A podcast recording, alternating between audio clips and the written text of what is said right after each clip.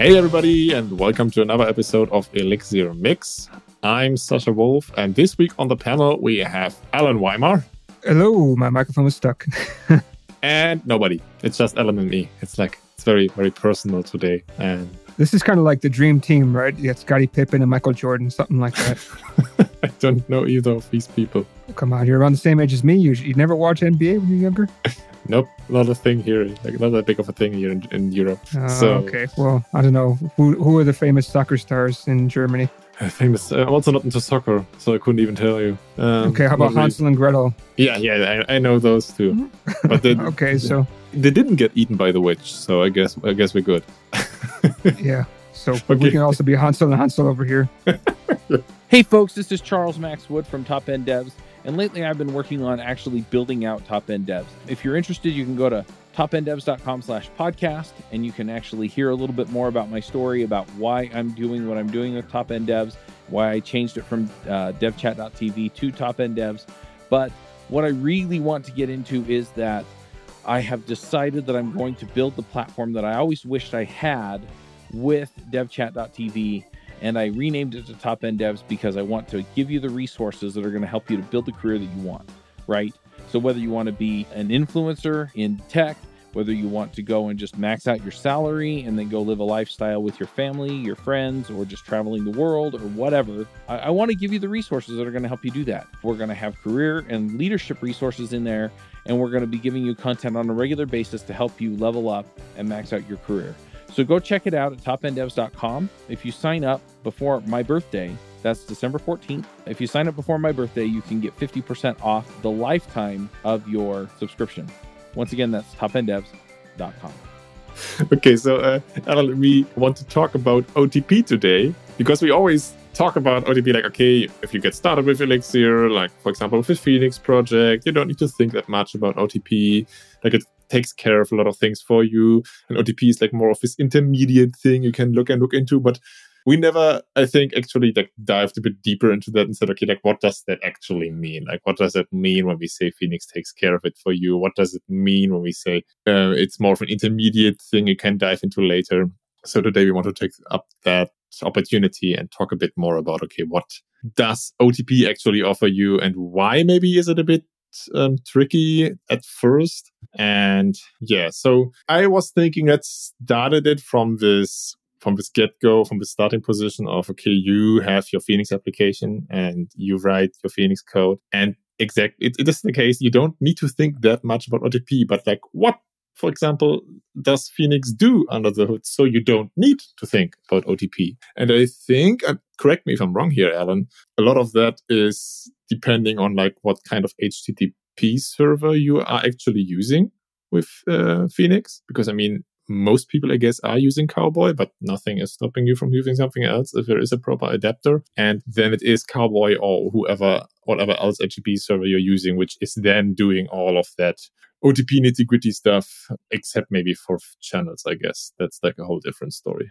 Uh, what I like about OTP, like when I'm, let's we'll talk about go actually not even OTP, like straight Erlang, right? What I like so much about the way Cowboy does it, and I think probably the way anybody would do it if they're writing an HTTP server, is that every single request is a separate process, and it just matches so properly to when you want to write your Erlang applications, right? Because you don't want one request coming in and trashing everything, right? The fact that each one, if it ever crashes, is isolated, that's because you're running on Erlang with the uh, separate processes, right? The fault tolerance. Yeah, yeah, and is like from one, I feel like also one of the big selling points people usually talk about, right? Because if you, for example, have your Node.js server and then you have get stuck in infinite loop for whatever reason, yeah, congratulations. Now this particular server is hanging for everybody, and that's just not a thing on the beam. Like uh, if this actually happens on like one of your processes, you end end up in like an infinite loop of some kind. Yeah, then the request of this one person is hanging, but like the beam handles that very gracefully. Like it has this idea of reductions, which is how it basically cycles through the processes and gives it them CPU times and like schedules them. And if like a process hits that certain level of reductions. I think it's 2000 by default. Um, then it actually schedules the next process. And like a reduction can be any, can be like anything. Like, for example, f- uh, function calls are a reduction. And some other things. I don't know the specific details here, but that's like how, how it figures out, okay, I give that process this much space to do work. And then the next process is due. And so even if you have like a process that's going completely haywire, it only impacts the whole system so much. Yeah, that's true. Yeah, I lost my train of thought. Sorry. no problem. When I was trying to think about um, late over here. Yeah, so, you know, so you guys know, I'm actually recovering from cutting my hand on a piece of glass. So I'm still trying to recover from that. So maybe yeah. the drugs are starting to kick in. At least it's not uh, breaking your bones on a push up. Yeah. So I'm glad I'm not that guy. Whoever that guy is. Sorry for blasting him out on podcast.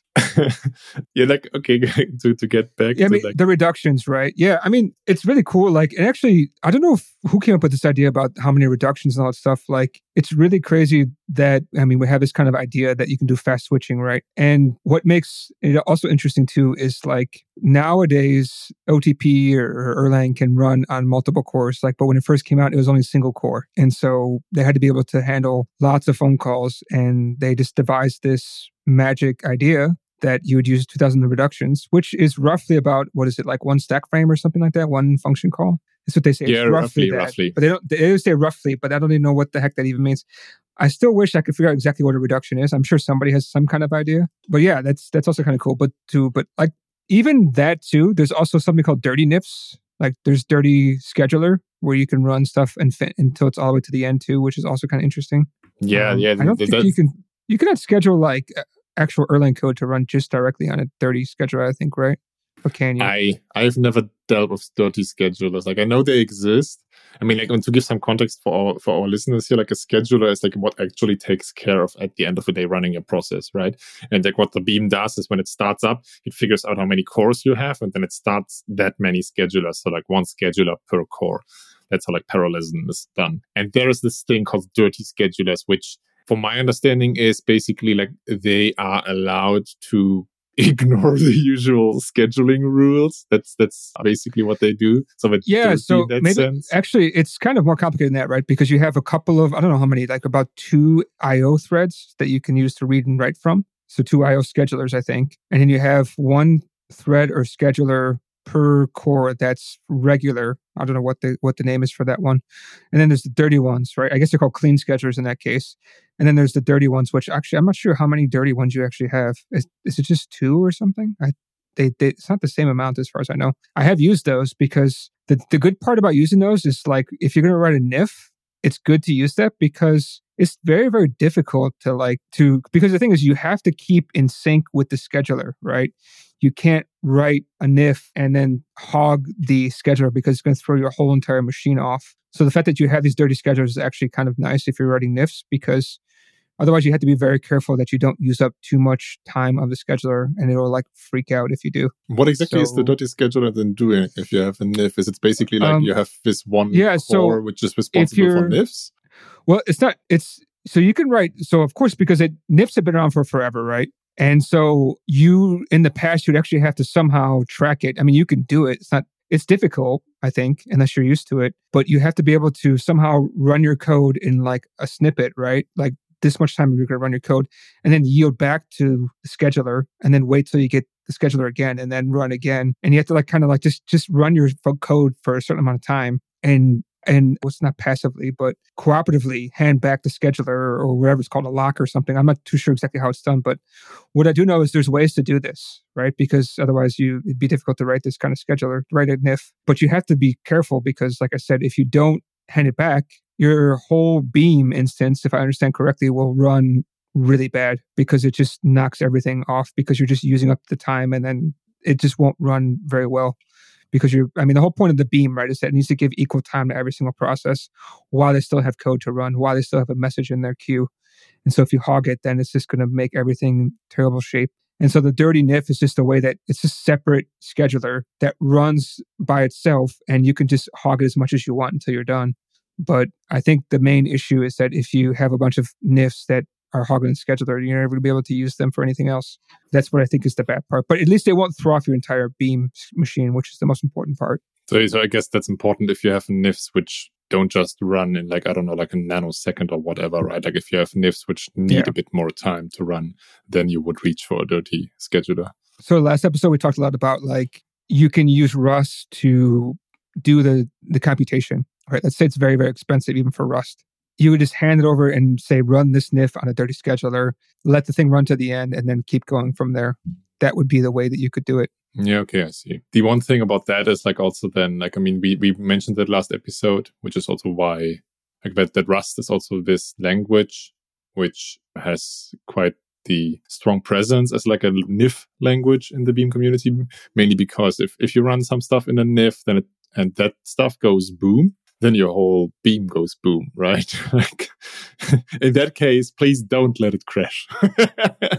yeah, so that's why something like Rust usually works good because it's much more there's much less undefined behavior, which would obviously make yeah. your machine crash. It's much more about safety and handling all the various insanities of running close on the metal. Okay. Yeah. Okay. But but to get back to the example, because we went a bit of an on a tangent here, which is I think fine. But so get a request and like what Cowboy or whatever HTTP server does, it like it spawns the process for you or reuses the process which already was spawned and now has been done a while already. But you basically get this process for all to yourself. And now I talked about okay, like how it does it get scheduled, yet you get some safeties and some guarantees on even if you go haywire in this one process, the rest of the VM will still work, will still chug along. There's this great talk from like uh, Saša Jurić on the soul of Elixir and Erlang where it basically shows off literally that like in, in a live demo way as this one process which goes broke and then shows okay like the rest of the system still is responsive. And i think here's a good point to get into this mantra you hear over and over in the community which i also just quoted uh, let it crash. Because even if in that one process in your one request handling something goes wrong again this will only affect this one process like this one request. And what the um, HTTP server then like will do, like under the hood, it will restart that process. And that doesn't mean that the request gets restarted because the request is done for like this, this is an HTTP request, most likely. So this is done. But the next request which comes in might then use the process again.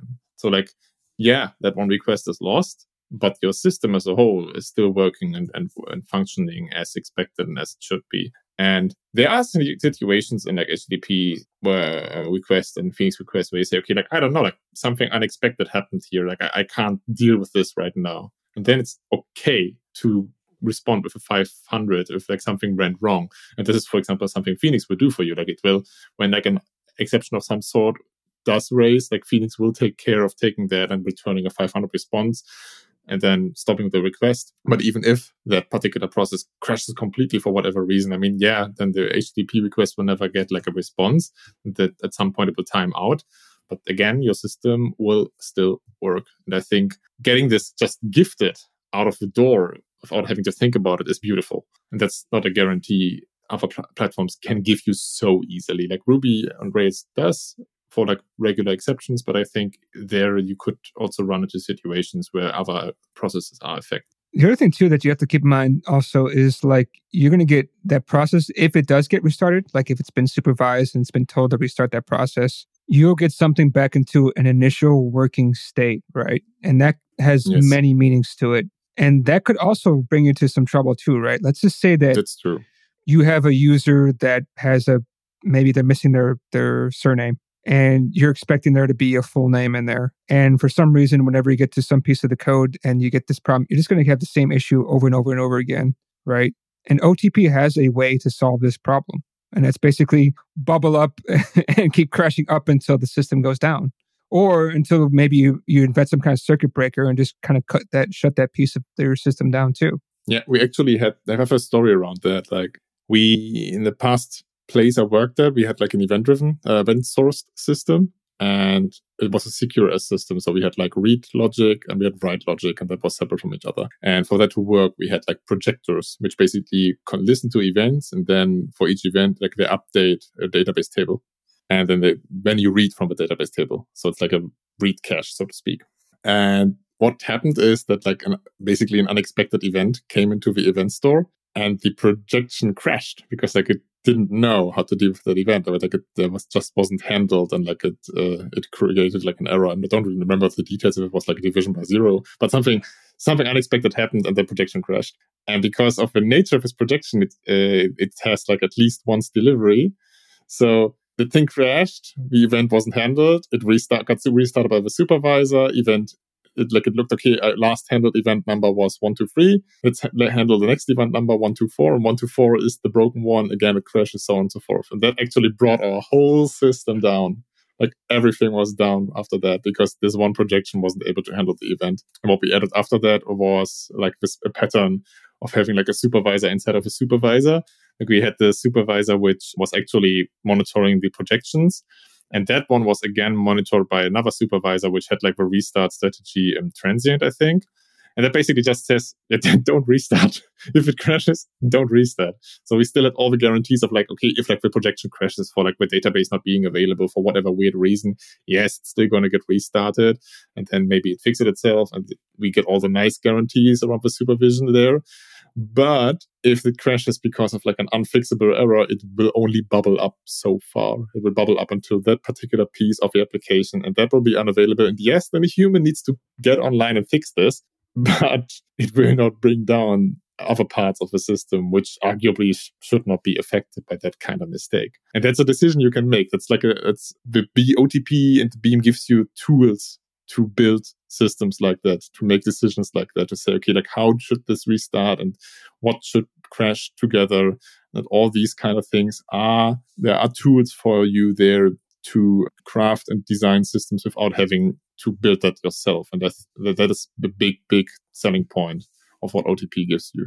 And that's another thing too, is I think a lot of people kind of put too much not necessarily a lot of people, but some people maybe when you're starting off, you start to kind of say, oh, you know, I have OTP, I have Erlang, I could do whatever, and my system will last for forever. But it's not really like that, right? What Erlang and stuff does is that they they guarantee that your system will start in a certain order and things will be like there's going to be contracts that are going to be created, right? Okay, first this one, then that one, then that one. And if something crashes too many times when you're starting up, then basically everything will eventually just go down right? There's this yeah. kind of guarantee that it has. So I, there's a, I think Fred is the one who said this very interesting. I forgot what exactly he said, but it was something like you need to start thinking about like your your supervision tree as like a series of guarantees, and that really kind of put my mindset into a different way. And I think that makes a lot of sense because yeah, like you have this guarantee when you start up, but you also have this guarantee when things go down that certain things will happen, right? Like these things will, will crash or this area will crash. And then, like you said, you can also guarantee that, okay, if these things go down, at least they're down here and they're transient. So I know that that stuff will be segregated. Yeah, like at the end of the day, I feel like the beam has really been designed with this. Okay, the happy path is nice and all, but we don't live always in the world where the happy path is an option. So what do we do about the bad path? What do we do about when shit hits the fan, so to speak, like when something breaks. And that's like the, the, the stance they took when they, it feels like that's the stance they took when they designed this. And the beam gives you like a lot of patterns to deal with that. But again, at, the end of the day, you still need to apply them. You still need to learn about them and you still need to think about your system as a whole. You don't get just everything and stability and 1999% uptime for free but you get really nice building blocks to basically avoid a whole bunch of boilerplate you would otherwise have to write and probably would write wrongly because this stuff is complex. Like it's not easy. So it's nice that you have these guarantees of like, okay, certain order at startup and like very well defined behavior at, at error and shutdown to help you solve the problems which matter to you. Because I do believe that how exactly your system is supposed to start up and how exactly to make sure that like errors get managed and handled in a certain way is not necessarily the stuff we get paid for, but it's like a necessity. Does that make sense? Yeah. And we also talked about like when you start working with Erlang and stuff, you start having these ideas like, okay, what may go wrong and how can I protect myself against it? And you start to think about what kind of things can I recover from? What kind of things can I not recover from? Like, okay, yeah, if I yeah. have a website, maybe my website, my homepage is like static. If my database goes down, then I should stick. I should still be able to serve my static uh, website, right? I shouldn't have to crash because my database is down. These kind of things you have to start thinking about. Hi, this is Charles Max Wood from Top End Devs, and lately I've been coaching some people on starting some podcasts and in some cases just taking their career to the next level you know whether you're beginner going to intermediate intermediate going to advanced whether you're trying to get noticed in the community or go freelance I've been helping these folks figure out how to get in front of people, how to build relationships, and how to build their careers and max out and, and just go to the next level. So if you're interested in talking to me and having me help you go to the next level, go to topenddevs.com slash coaching. I will give you a one hour free session where we can figure out what you're trying to do, where you're trying to go, and figure out what the next steps are. And then from there, we can figure out how to get you to the place you want to go. So once again, that's topenddevs.com slash coaching. Yeah, it makes it visible, like it drags it into the spotlight, so to speak. Yeah, one thing I, I feel like we, because we already talked about startup, uh, is that what actually happens when you start up, right? Because like your Beam application is usually made up of well, various smaller applications. It's what they're actually called in the Beam lingo. For example, Cowboy or Phoenix or um, Postgrex. I think Postgrex is the, the Postgres driver. Um, all of these are Beam applications and they then start up. And what that mutually means is like a better root supervisor and that supervisor, again, it's like a Beam concept and the job of a supervisor is to start a whole bunch of other processes. And what the supervisor is doing, like it listens to these processes, makes sure they start in the specified order. And when they crash, they get restarted in the way you specified. And that's actually, I feel, where a lot of the juice is at because supervisors don't just restart nilly willy, right? You can tell them to restart in certain ways. You can, for example, say, okay, one for one. There's like different strategies to supervise. And there's the one for one strategy, which is the most straightforward and often also good enough, where you just say, okay, like if one process crashes, just restart that one process and that's then we're done. But there's also, for example, all for one, which says, okay, if one process crashes, restart all processes I have like as children. And then there's also rest for one, which says, okay, if one process crashes, then restart all the processes which were started after it. And that, for example, I've actually used that where we had like a name registry process basically starting up as first and then like some other processes which registered itself to that name registry or like looked up other processes through that name registry and if then one of these na- reg- registered processes um, die you have to consider okay like what what do I do now? Because the some other processes might depend on this one process which just died, but they don't know that it just died. So one easy solution is to say, hey, just restart everything after that. And then you can, or restart everything. And then you don't need to deal about that. And then, and then everything get heals up, so to speak, which is an option if you have transient state. Sometimes you don't. Um, but these are then the kind of decisions you can make. And by then nesting supervisors inside of supervisors, you can get these really complex behaviors around, okay, this part of application restarts in that way, this part of application restarts in another way.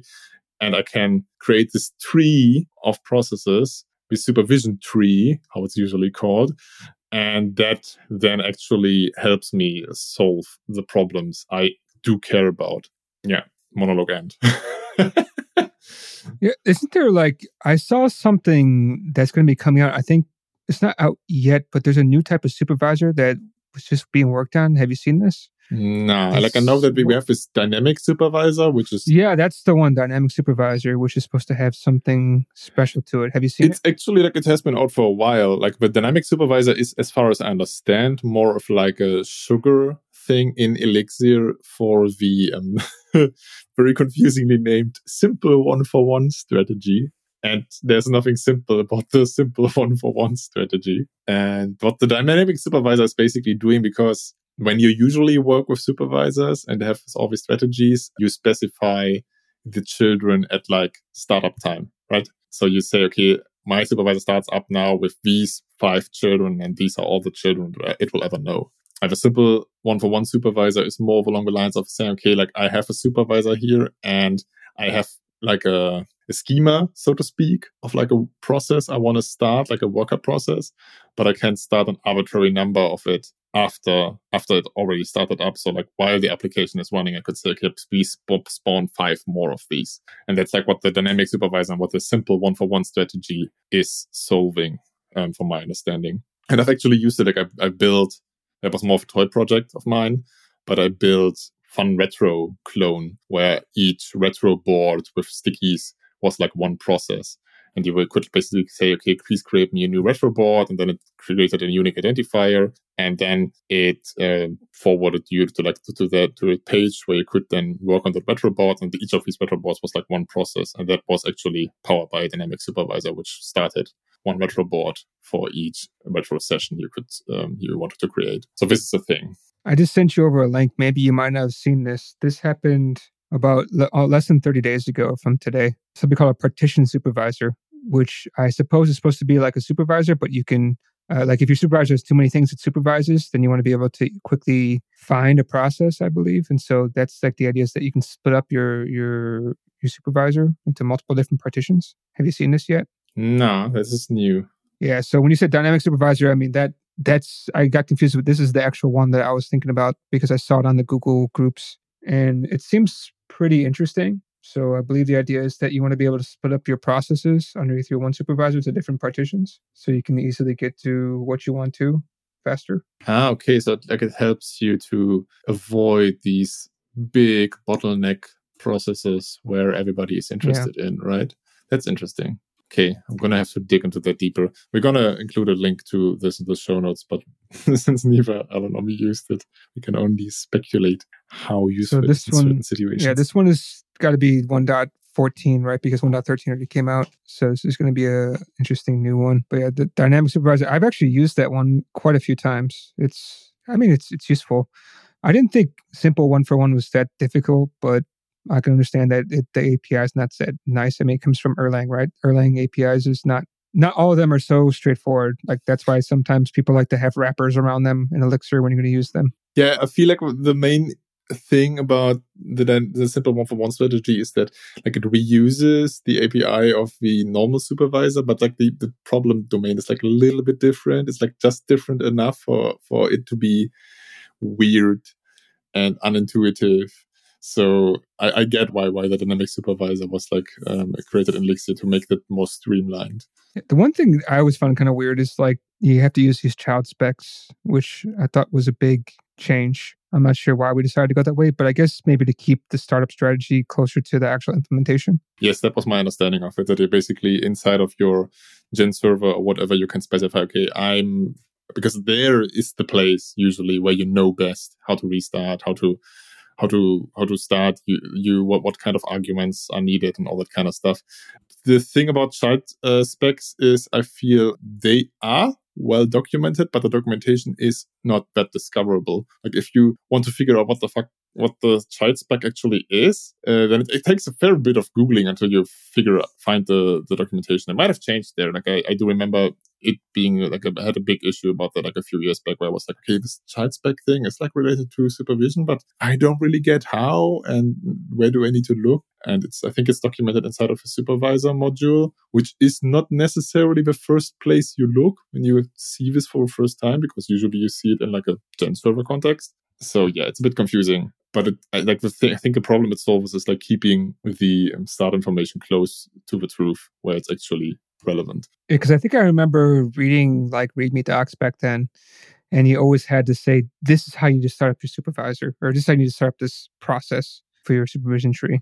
Yeah, that was always a little bit difficult. Yeah, that was then actually before my time because when I was really digging into this stuff, the child spec was bit stuff landed a bit earlier so I didn't really have to deal with that. But I th- I do remember that I saw some of these uh, notes in various like dependencies. Okay, you have to start it this way and that way, and yeah, so it gives more power to the child being started, and also like it has this nice side effect of where you, when you say, "Hey, I want to start this child." In most cases, you can just specify the module, and that was about it right? Like you don't need to specify anything else. Yeah, you can modify it when you say, okay, I want to start my child here and I want to give it some arguments and just have a tuple with like the name of the of a process of a module in the first place and then the arguments in the second. But if you don't care about that, you can just give a module, which is which reads nicely, and I think it also yeah. does a bit jo- fair, good job of like encapsulating that. So yeah, but it is a bit intuitive when you first try to figure out, okay, I have this child spec here, and like what when you basically try to to to reverse engineer, like okay, I got this child spec thing here, like what does it do? That's I found that very confusing. yeah, that it took me some time to wrap around it, and also the uh, it does take a little bit of time to actually know how to do everything, like know how to write out a proper child spec. But it is nice to be able to just type the module name into your supervision tree and it just does it. That's kind of the nice part. Yeah. And I think like, one, one thing we should definitely mention is I've seen it mentioned a few times in the community is that people say like, Hey, every process you start should be supervised. And I do think that this is a good rule of thumb. If basically, if you think about starting a process unsupervised, you should only do it when you actually know and understand what that means and what implications that has. And if you don't, you should start it supervised. and I feel like that's actually one place where the Elixir docs and especially like everything re- revolving around task has really dropped the ball because uh, the task documentation, for example, talks about okay, you can start, you can have this async function, and then you can just uh, give it just a function, and that will be ran asynchronously inside of process. But that process which gets started is actually started unsupervised, and I feel that's where the the documentation could be a lot more clear about hey this has implications and you can read about them over here. But if you don't understand that yet maybe just do something different. Maybe use like the supervised task solution. Um, have you ever had the experience and the pleasure of having like a process of like a rogue process which is started unsupervised in your application or maybe like in the legacy project or anything? I was using task dot what was it? It wasn't async. It wasn't. It was start actually, because what I wanted to do was kick off some background jobs and return a reply at the same time. And so I was using task dot. I think was it async? No, it should be. Sorry, what was the other one I used? It wasn't async, or was it? It was start. Because if you use async, async is actually linked, right? Yes. So initially I was using a. Initially I was using async, but those tasks would die immediately because the request is gone, right? As soon as you return back yeah. And so I had to use task.start and that worked because they would just run either until they were until they crashed until they finished. So it was never really an issue where it's like a runaway process. But now I try I actually use the task.supervisor and still do the still do the the starting from there because you can still do a start I think or something similar. I forgot what the name is. Yeah, you can say like also start async no link. I think async no link is what I usually use. Yeah, that, yeah, exactly. That that's the thing. And I also feel like that that we could have a bit more abstraction around this because I, I have written my fair deal of task supervisors with like a bit of sugar around. Okay, now I want to start a stream of them and I want to collect the, re- re- re- responses and I want to deal with failure there. and I feel like at that point, I have written this code like five times already. If you ever get in the situation where you want to start a whole bunch of tasks to do the same kind of work, then there's kind of no way around it at the moment. At least not none I know of. There's maybe a library out there, but I don't know about it then. And like maybe to get to, to also get back to like what actually happens when you don't do that one of the biggest things which happens is you basically lose the ability to shut down your system cleanly. So if you, for whatever reason, start a process which is not linked and not supervised to anything, and that does then maybe more work than you expected, or it does a long running task for whatever reason, and then you, in that exact moment, you get like a, your system gets the message to shut down. What shut down means is like it goes through a supervision tree and sh- like it tells each supervisor to, to kill its children and then wait for its children to exit. But if you want, if you have processes which are not supervised, then yeah, they, they literally don't get the message and they don't shut down. And so at some point they will of course shut down, but it will like the system will, I think that will it even wait for them or will it just kill them brutally? I don't even know to be honest. Should be some type of brutal kill, right? Because it has to shut down the beam. Yeah, probably, which was just gonna be a brutal kill. And that's like one thing you lose. And there's also like you could also then say, hey, but I used start link and then they are linked and all that kind of stuff. So like they they will die together with a process which from which I originally started them, and that process is supervised, so it's all fair. Yes, as long as that process dies abnormally. That's actually like one of the bit weird interactions in OTP. Like uh, if you have linked processes and like one of these linked processes dies with the exit reason normal, which I think is the case when you have maybe or is it the exit reason shutdown in case of shutdown? I don't I don't remember the details there. But normal so is basically should be the, the normal, yeah, yeah because normal exits normal. are normal. So yeah. if your process exits normally, you're just basically means that that its process's job is done. Yeah, yeah. And doesn't yeah. necessarily mean it's gonna kill the one it's linked to. Yeah, and like the thing is like sense. The mm-hmm. thing is like when a process exits normal, like as you said, it doesn't kill linked processes. So um, link is not a sure guarantee to say, hey, I always want to die when this other process dies over there. So if this other process dies normal, then that process will just happily chug along. So yeah. I mean the the point of linking is if something bad happens, then anybody who's linked to it should also die.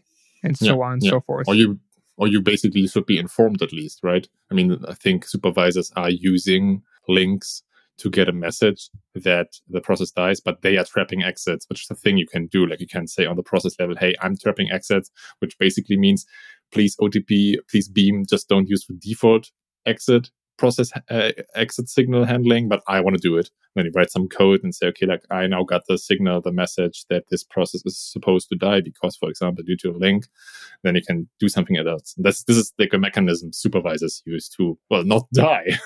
the link process dies, but to restart it instead. Yeah, but like what you get, right, is you're going to get like which which process it was. You're going to get the PID, right? And I think that's what it uses to. Yeah. I mean, is yeah. that what it actually uses? Is it like it, it has like a way to somehow link the PID to how to start it up? I think this is how, what it uses. Yeah, I don't, don't know. I don't know in 100% detail like how the supervisor then works, but at the end of the day, like it keep, keeps a record of like, okay, these are the PIDs I care about. They are linked to me this like I think it's like probably PID to child spec but the, the, definition like how it's supposed to start and then like when that PID goes down it just restarts it or according to whatever rules you gave it restart stuff. So at the end of the day like what the supervisor does under the hood is fairly unimpressive so to speak. Like it doesn't do a lot like it's not that much a supervisor does but like in this like combine all of that and you get all of these nice guarantees the beam gives you. So that's like i feel like that's a, kind of the beauty of design.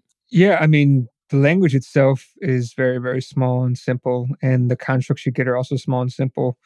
But using a link and trapping exits will give you basically what a supervisor does is that start up the start up the process. I'm supposed to be holding to the pid. When you get a message that a pid went down you would just somehow link back to, okay, what was this thing before? Okay, let me restart it and start the new PID, which I believe is probably how the whole thing works, but I have to take up more looking to see what is actually going on. Yeah. And at the end of the day, that's kind of it. Like that's what makes up the magic dough, which is which is the beam. There's I mean there's of course some some more details to it. We have an episode where we talk about how to manage state and where you might want to go with ETS, like long term storage, or where you might want to go with like in memory storage, just like a map, or where you might want to go with a DB. Like that's that's a whole different sta- story then. But that's about state. But at the end of of the day of what what OTP gives you and what how you think and manage processes, that's it. There's not much more to it. Um, this is what powers most of the Beam applications out there. I think. Anything mm-hmm. anything else we missed? Don't think so. I mean, just it's pretty. Like I feel there should be more to it, but yeah. It... I mean, what there's actually kind of a lot of stuff. Like originally, this episode's all about like what's inside of OTP, right? And I just took a look at Wikipedia, and there's a lot of stuff in OTP that like when you when we talk about OTP, use OTP and this kind of things, they're talking about these design patterns, right? Supervisor, gen server, gen state machine, gen state M. Yeah, but all of these are like more like helpers patterns. Yeah, yeah, they're libraries. Yeah. yeah. But using those patterns or helpers or libraries is what really makes your system strong, right? But when you take a look at what's inside of an OTP, I mean, they also list that the Erlang interpreter, the beam itself is part of OTP, the compiler, the protocol communication, right? When you link these things together, dialyzer, which I never knew was part of OTP. I thought it was something outside. Mnesia and some of these other libraries. They they also say it's actually part of OTP, which is interesting. Yeah. Also SASL, which is interesting too, which nobody really talks too much about SASL so much. I don't know what it is, to be honest. Yeah, so it's like a standard way of logging information, I believe. So system architecture support libraries. I've seen SASL a couple times. Like there's ways that you can add what was it? It's been it's been a couple of years since I looked at it. Like you can add some special logging to your Elixir libraries or your Erlang libraries or something. Something with the logger, I think. There's a debugger. There's there's just all kinds of stuff in here. It's insane. I mean, there's the crypto library. There's SSL, which also depends upon the crypto library. There's just too much stuff. Yeah, where where were we? and get lost in like all the beam stuff. You're basically worried that this is like what makes up the magic.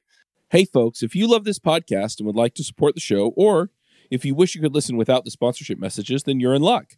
We're setting up new premium podcast feeds where you can get all of the episodes released after Christmas 2020 without the ads. Signing up will help us pay for editing and production, and you can go sign up at devchat.tv slash premium.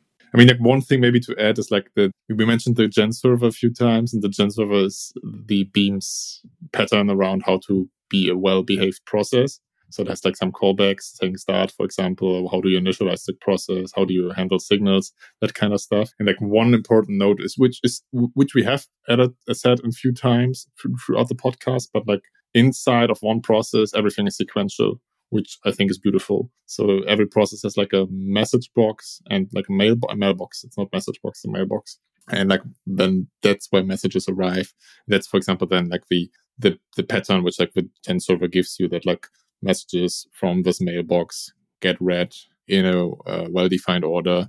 In theory, you can read messages out of order if you really want to, but if you, for example, build a gen server, it will always read them in order they in the same order they arrive, and then everything inside of a process inside of a gen server is sequential, which removes a whole lot of headaches when it comes to concurrent programming. And yeah, then the, the, then this is like what makes up supervision trees and applications and processes. This is like what powers these systems. And yeah, there is more to it in sense of like various other modules you can use to maybe help with specific problems like state machines and all that kind of stuff and uh, other modules to help you with managing state in general but when it comes to what do processes actually do and how do they work there is like, like i said not much more to it that's about it there's also there's a lot of stuff that's built into to gen servers like if you're going to reach out for for something gen server is usually a good way to start the process yeah. because there's a lot of things that may happen, right? Like if you send a message to something and you're waiting for a message to come back, that thing could die. And I believe the Gen server already abstracts a lot of this stuff for you, where yes, it's like, exactly. yeah, like they they handle these weird edge cases that you would never imagine, and that's because it's like over 30 years of people running these things, and they've been tweaking it over this time. They're still tweaking it right now, I'm sure. And so there's always like things that you can never imagine. So unless you have a very good reason, I try to stick with Gen server or something similar. Even agents are built upon gen servers, and those are pretty simple stuff. So yeah, I like, try to I've written my servers. I've written my fair share of gen servers. Like that's the it's sometimes it feels a bit boilerplatey when you want to handle cast and handle call. Like, uh, is it should it be an async uh, message? Should it be a, a, synchronous message? That has a fair bit of boilerplate to it, but I always end up at okay. But i this seems to be the lowest common denominator for for all of these problems. So yes, you have agent, which is more about state management, but then again, like in another situation, you might need a bit more than that. So Gen Server really seems to be the, the, the distillation of the essential process, so to speak. So of a general server, which is like what's what the name stands for. The naming is not the best, to be honest. Like the naming could could be improved upon, but Gen Server is basically like the incarnation of the general purpose process. Okay, then, yeah, unless you have anything else to add, Allen, I would transition us to picks. I'll have to add. I need to think about a pick. yeah, me too.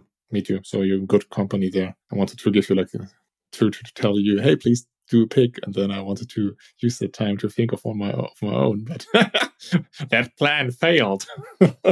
Could also be like super atypical this week and just have no picks. You don't get picks this week, people. It's good for me. I think I need a break.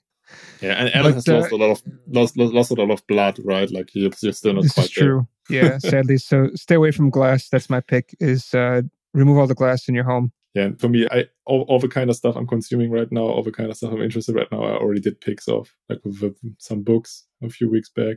So yeah, I'm I'm also gonna stay without picks this week. Weird first episode without picks. I'm sorry, folks. If you like skipped ahead yeah. to get the picks this week, I'm sorry. Yeah, it's been pretty crazy this week. So I had, I had to come with. I, will probably be busy uh, this week. I need to start getting moving on stuff. So I have hopefully I have some picks for you guys next week. I think I needed to pick another Rust book. I have I have a couple uh, for you. Nice. Um, I'm That's almost lovely. finishing up. Remember last week my pick was the uh, live testing. I'm almost done with that. I'm about quarter way through, so hopefully I can finish that between today and tomorrow. Nice. That's what I what I, what I love about you, Allen. Always a new Rust book lined up. Yeah, I have some Rust courses to take. So. All right, folks. Then uh, thank you for listening, and tune in next time when we have another episode of Elixir Mix. Bye. Bye. Bandwidth for this segment is provided by CacheFly, the world's fastest CDN. Deliver your content fast with CacheFly. Visit c a c h e f l y dot com to learn more.